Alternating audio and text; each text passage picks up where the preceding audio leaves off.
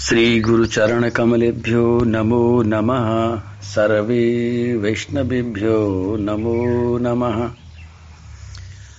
अखण्डमण्डलाकारं व्याप्तं येन चराचरं, तत्पदं दर्शितं येन तस्मै श्रीगुरुवे नमः।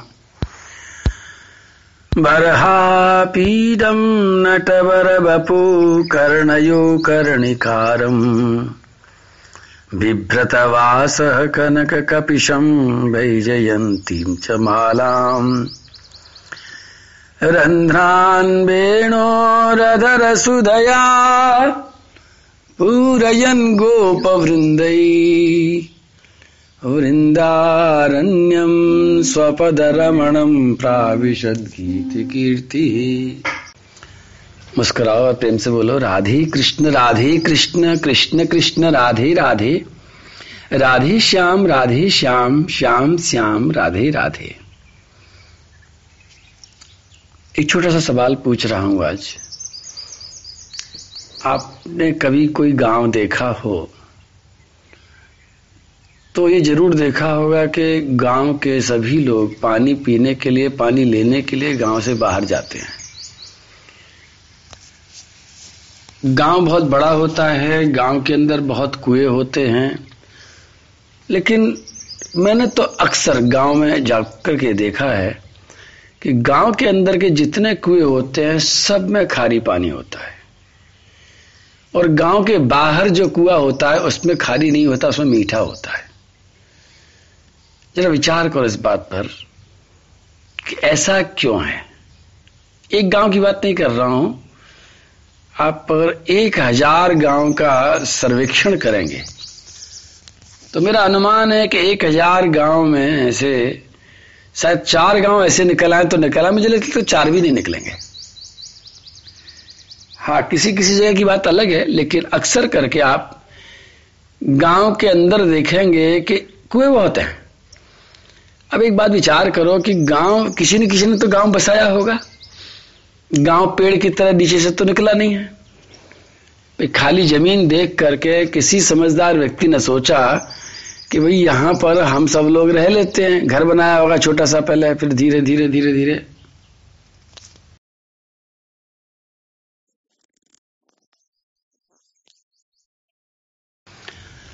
धीरे धीरे वहाँ पर बस्ती बसी होगी। तो एक बात छोटी सी बात और पूछ रहा हूँ कि कभी भी कोई व्यक्ति एक छोटा सा प्लॉट लेता है सबसे पहले क्या देखता है? सबसे पहले देखता है कि इस प्लॉट में मुझे पानी कहाँ से आएगा, कहाँ से मिलेगा?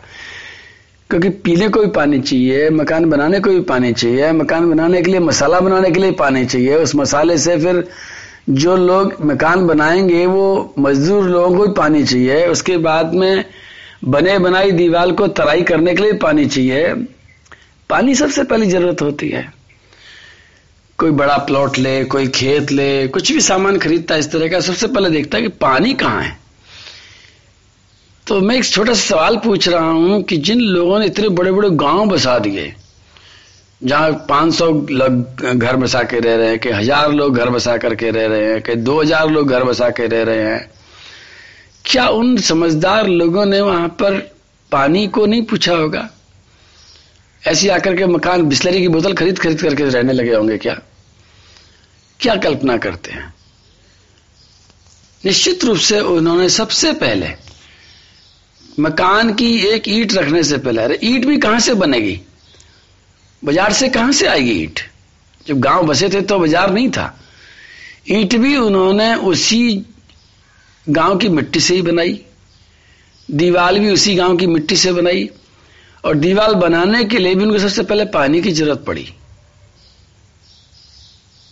तो उन्होंने गाँव बसाने से पहले निश्चित रूप से पानी को खोजा होगा और पानी को पहले प्राप्त किया होगा। उसके बाद ही ये सब कुछ हुआ होगा। लेकिन सच्चाई ये दिखाई पड़ रही है कि गाँव के अंदर जितने कुएँ हैं, सब खारी पानी के हैं और गाँव के बाहर जितने कुएँ हैं, वो सब मीठे पानी के हैं। तो लोकेशन को चुनने में इतनी बड़ी गलती कैसे कर दी किसी ने? ये हुआ क्या? इस सवाल का जवाब मैं बहुत दिन से ढूंढता रहा ढूंढता रहा। मुझे भागवत जी ने इसका जवाब दिया। और जो पृथ्वी महारानी कह रही हैं, वही बात। पुरा सृष्टा यो सदयो ब्रह्मणया विषाम पते बुज्जमाना मया दृष्टा असद्भी रथरथ व्रतई अपालिता नाद्रिता च बहुद्र पालकई चोरी भूते तो लोके हम यज्ञार्थे ग्रसम औषधि बहुत बड़ी बात है। असद भी अधृत व्रतई। ये अठारहवें अध्याय का छठवां श्लोक मैंने पहले बोला, बाद में सातवां बोला, आप छठवां पहले सुनो, सातवें को बाद में बताऊँगा। ये चौथे स्कंद के अठारहवें अध्याय का छठवां श्लोक है, पुरा सृष्टा यो सदयो ब्रह्मणाया विषाम पते बुज्जमाना मया दृष्टा असद्भी रधृत व्रतई पृथ्वी महारानी कह रही है श्री पृथ्वी जी महाराज से कि ऐसा क्यों हुआ, मैं अब आपको बताती हूँ। देखो, पृथ्वी महारानी कोई छोटी मोटी शक्ति नहीं है। कि ज़बरदस्ती उनसे वो हर चीज़ हम पूछे कि सब तुमने ऐसे क्यों कर लिया, वैसे क्यों कर लिया। वो भगवान श्री विष्णु की पत्नी है। हमारी जगत जननी है, हमारी माँ है, बहुत आदरणीय है। उन्होंने क्यों कर लिया? आजकल के छोटे छोटे बच्चे अपने माता पिता से कोई भी सवाल पूछ लेते हैं और ये आशा करते हैं कि बताया जाए कि हमें तुरंत ऐसा क्यों? अरे, तुम्हारे नौकर लग रहे हैं तुम बता देंगे वो। पर आजकल तो फिर भी माता पिता सोचते हैं कि भैया इसको बताओ। लेकिन पृथ्वी महारानी ने ऐसा क्यों किया कि उन्होंने फल देने बंद कर दिए? ऐसा क्यों किया? ये पृथ्वी जी को बता रहे हैं क्योंकि पृथ्वी जी शक्तिशाली है, क्योंकि पृथ्वी जी के मन में करुणा है, क्योंकि पृथ्वी जी अपने लिए नहीं मांग रहे हैं, वो केवल सब दुखी लोगों के लिए कुछ करना चाह रहे हैं, और पृथ्वी जी के अंदर साक्षात भगवान का अवतार है। इसलिए पृथ्वी महारानी पृथ्वी जी को बता रही है कि मैंने ऐसा क्यों किया, सुनो। माँ ऐसा क्यों करती है? हर माँ जैसे चाहती है कि मेरे बच्चे संयमी हो। इसमें जो शब्द अधृत व्रतई। हर माँ चाहती है कि उसके अंदर व्रत रखने की शक्ति हो, क्योंकि व्रत रखने से ही उसका व्यक्तित्व भर करके आता है। उसकी सज्जनता प्रकट होती है। और यहाँ पे जो व्रत की बात है कि दस महाव्रत है।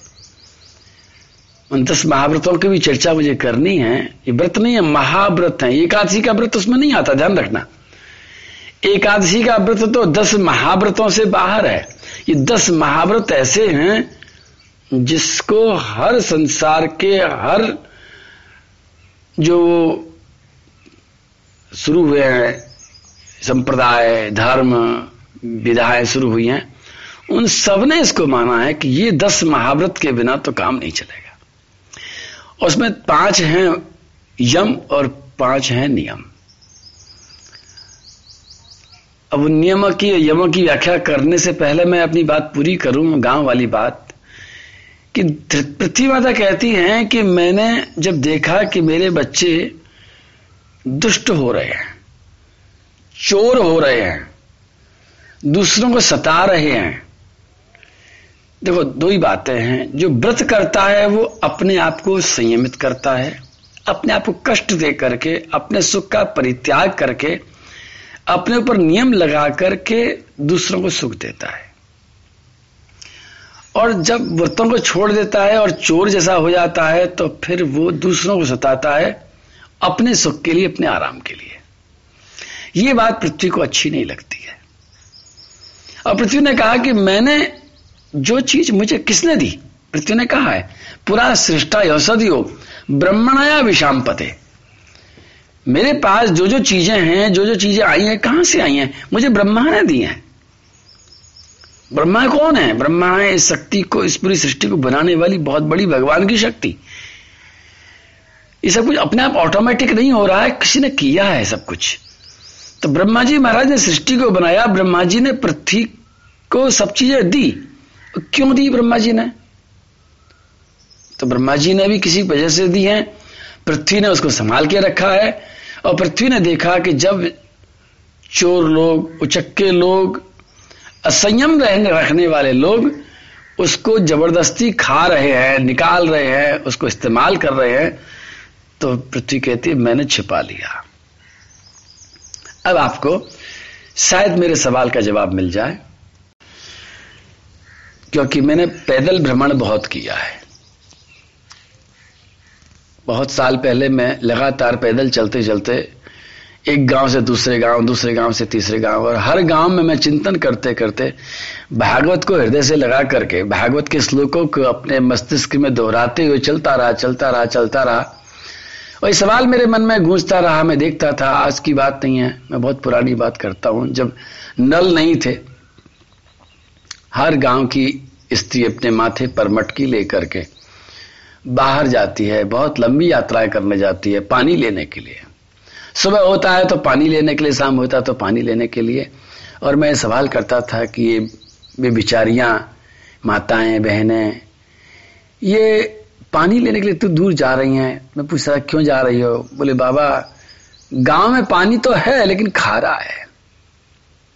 ये खारा पानी क्या देख करके गाँव बसाया गया था? नहीं, इतनी बड़ी गलती करने वाले, कोई भी मूर्ख से मूर्ख भी इतनी बड़ी गलती नहीं करेगा। कि भाई गाँव बसाएगा तो उसको सरका देगा, जहाँ पर मीठा पानी होगा, वहीं गाँव बसाया जाएगा। तो सच्ची बात तो ये है, इसका एक उदाहरण और दूँगा मैं तो तुमको और ज़्यादा अच्छी तरह से इस बात का अनुभव हो जाएगा। हो सकता है आपको शुरू शुरू मेरी बात है समझ में नहीं आवे, लेकिन मैं एक उदाहरण और दूँगा। हुआ ये हुआ होगा कि लोगों ने जब गाँव बसाया होगा तो खूब मीठा पानी था वहाँ पर और लोग वहाँ पर रहने लग गए। और धीरे धीरे धीरे धीरे उनके मन में स्वार्थ भी आ गया। और स्वार्थ के कारण, जैसे कि अभी पृथ्वी महारानी कह रही हैं, उन्होंने अपने व्रत तोड़ दिए। व्रत तो अंदर से होते हैं, लेकिन व्रत तोड़ दिए जाते हैं। पाँच यमों में सबसे पहला व्रत मालूम है क्या है?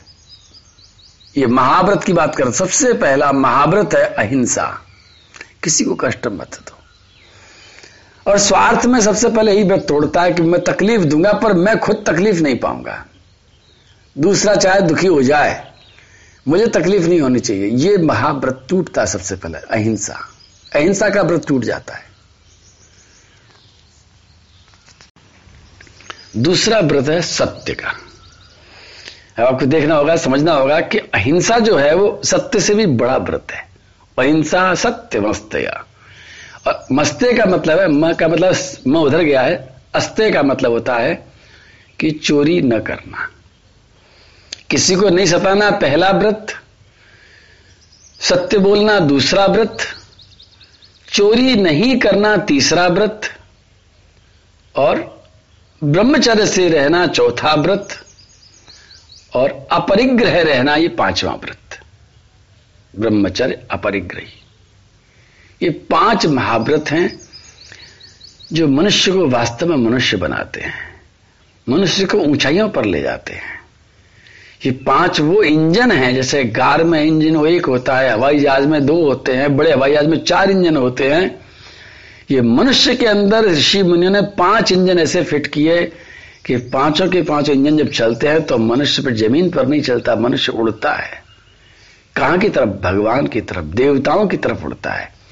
लेकिन इंजन को जब हम खराब कर करके पटक देते हैं तो फिर तो मनुष्य उड़ना तो क्या, चलना ही भूल जाता है। तो मैं बता रहा था कि जब गाँव के लोगों ने अपने व्रत तोड़ दिए, हिंसा करना शुरू किया, और हिंसा सबसे पहले करता है वाणी से। वाणी में मिठास भी है, वाणी में खरास भी है, वाणी में खारापन भी है। तो मोटी मोटी शब्दों में कहूँ कि जो मीठा पानी पृथ्वी बहा रही थी, जब वहाँ के रहने वाले लोगों ने दूसरों से खारा बोलना शुरू कर दिया तो पृथ्वी ने भी बहुत सीधी सीधी भाषा में ये कह दिया, मनी मन में कि तुमको खारा पसंद है तो तुमको फिर मीठा पानी क्या करोगे लेकर के? लो तुम्हारे गाँव का, तुम्हारे घर के पास का कुआ, तुम्हारे पैरों के नीचे का पानी का स्रोत मैं खारा बना देती हूँ। और जहाँ तुम्हारे पैर नहीं पड़े हैं, जहाँ तुम नहीं रहते हो, वहाँ तो मीठा रहेगा ही रहेगा। तो गाँव के अंदर के पचास कुएँ मैंने देखे, पचासों के पचास खारी। और गाँव के बाहर के चारों तरफ़ के जितने कुएँ हैं, सबके सब मीठे। उत्तर मिल गया होगा। चलते चलते एक और घटना सुनाता हूँ। ये मेरी अपनी बीती बात है, बहुत पुरानी बात है। सन 1976 में करीब करीब की बात, सन 1976 में पुराना वर्षीवट की जो कुटिया थी, वहाँ पर कहीं कोई पानी के लिए इंतज़ाम नहीं था, दूर से कुएँ से पानी सब लोग लेते थे। और हमारे गुरु महाराज खुद शाम को कई बाल्टियाँ पानी ला ला करके भरते थे बाईजी महाराज पानी भरती थी। मैं तो छोटा था, मैं तो पानी नहीं भरता था।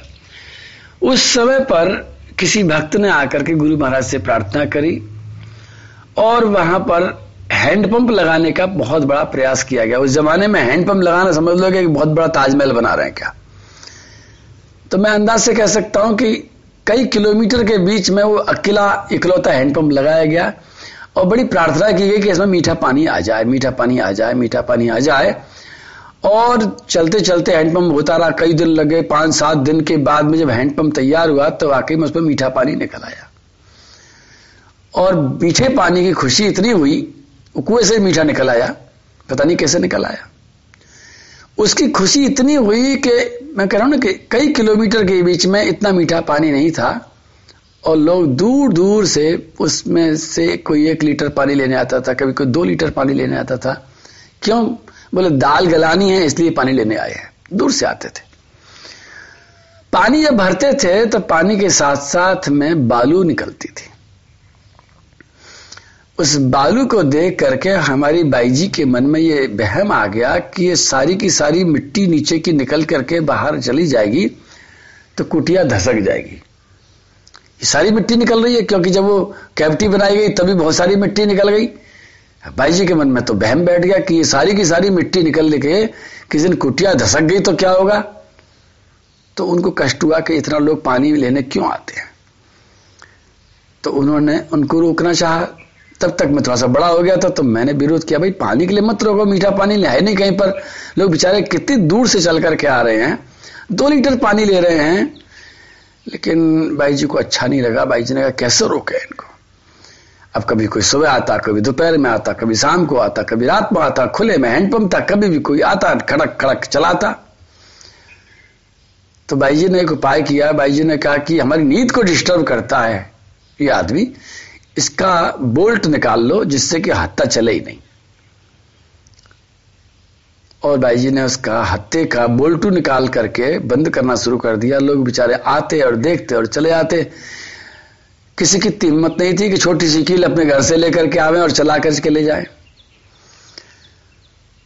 और आपको आश्चर्य होगा इस बात को जान करके कि वो जो इतना मीठा पानी था दूर दूर से लोग जो पानी लेने जाते थे, आते थे, जब पानी देना बंद कर दिया, अपनी नींद का बहाना करके और इस डर के मारे कि कहीं मकान धसक जाएगा तो अचानक एक घटना घटी। यमुना जी की बाढ़ आई, और बाढ़ में तो पानी मीठा ही होना चाहिए था, लेकिन अचानक प्रकृति ने ऐसा खेल खेला कि वो पानी जो था मीठा सारी खत्म हो गई। और इतने दिन में दूर एक हैंडपंप लगाया गया, वहाँ से करीब 100-200 मीटर दूर पर, उसका पानी बहुत मीठा हो गया और ये पानी खारी हो गया। और बाई जी खुद अब दाल गलाने के लिए, पानी के लिए बाल्टी लेकर के जाने लगी। मैंने सिर पीट लिया। लोग बाग हमारे यहाँ आते थे, पानी लेने के लिए खुश होकर जाते थे, लेकिन हम उस बात से खुश नहीं हुए। हम स्वार्थ में आ गए। हमने व्रत तोड़ दिया। हमने सत्य को भी तोड़ दिया, हमने अहिंसा को भी तोड़ दिया, अपरिग्रह को भी तोड़ दिया, और प्रकृति ने मज़ा चखा दिया, पानी दोबारा से बेकार, खारी नहीं, खारी से बेकार हो गया। और फिर मैंने बैठ करके भाई जी महाराज को समझाया भाई जी उस जो कील निकाल निकाल करके आप रख देते थे उस कील को दोबारा लगाइए। दोबारा प्रार्थना कीजिए, लोग बाग लेकर के यहाँ इसकी प्रायश्चित कीजिए।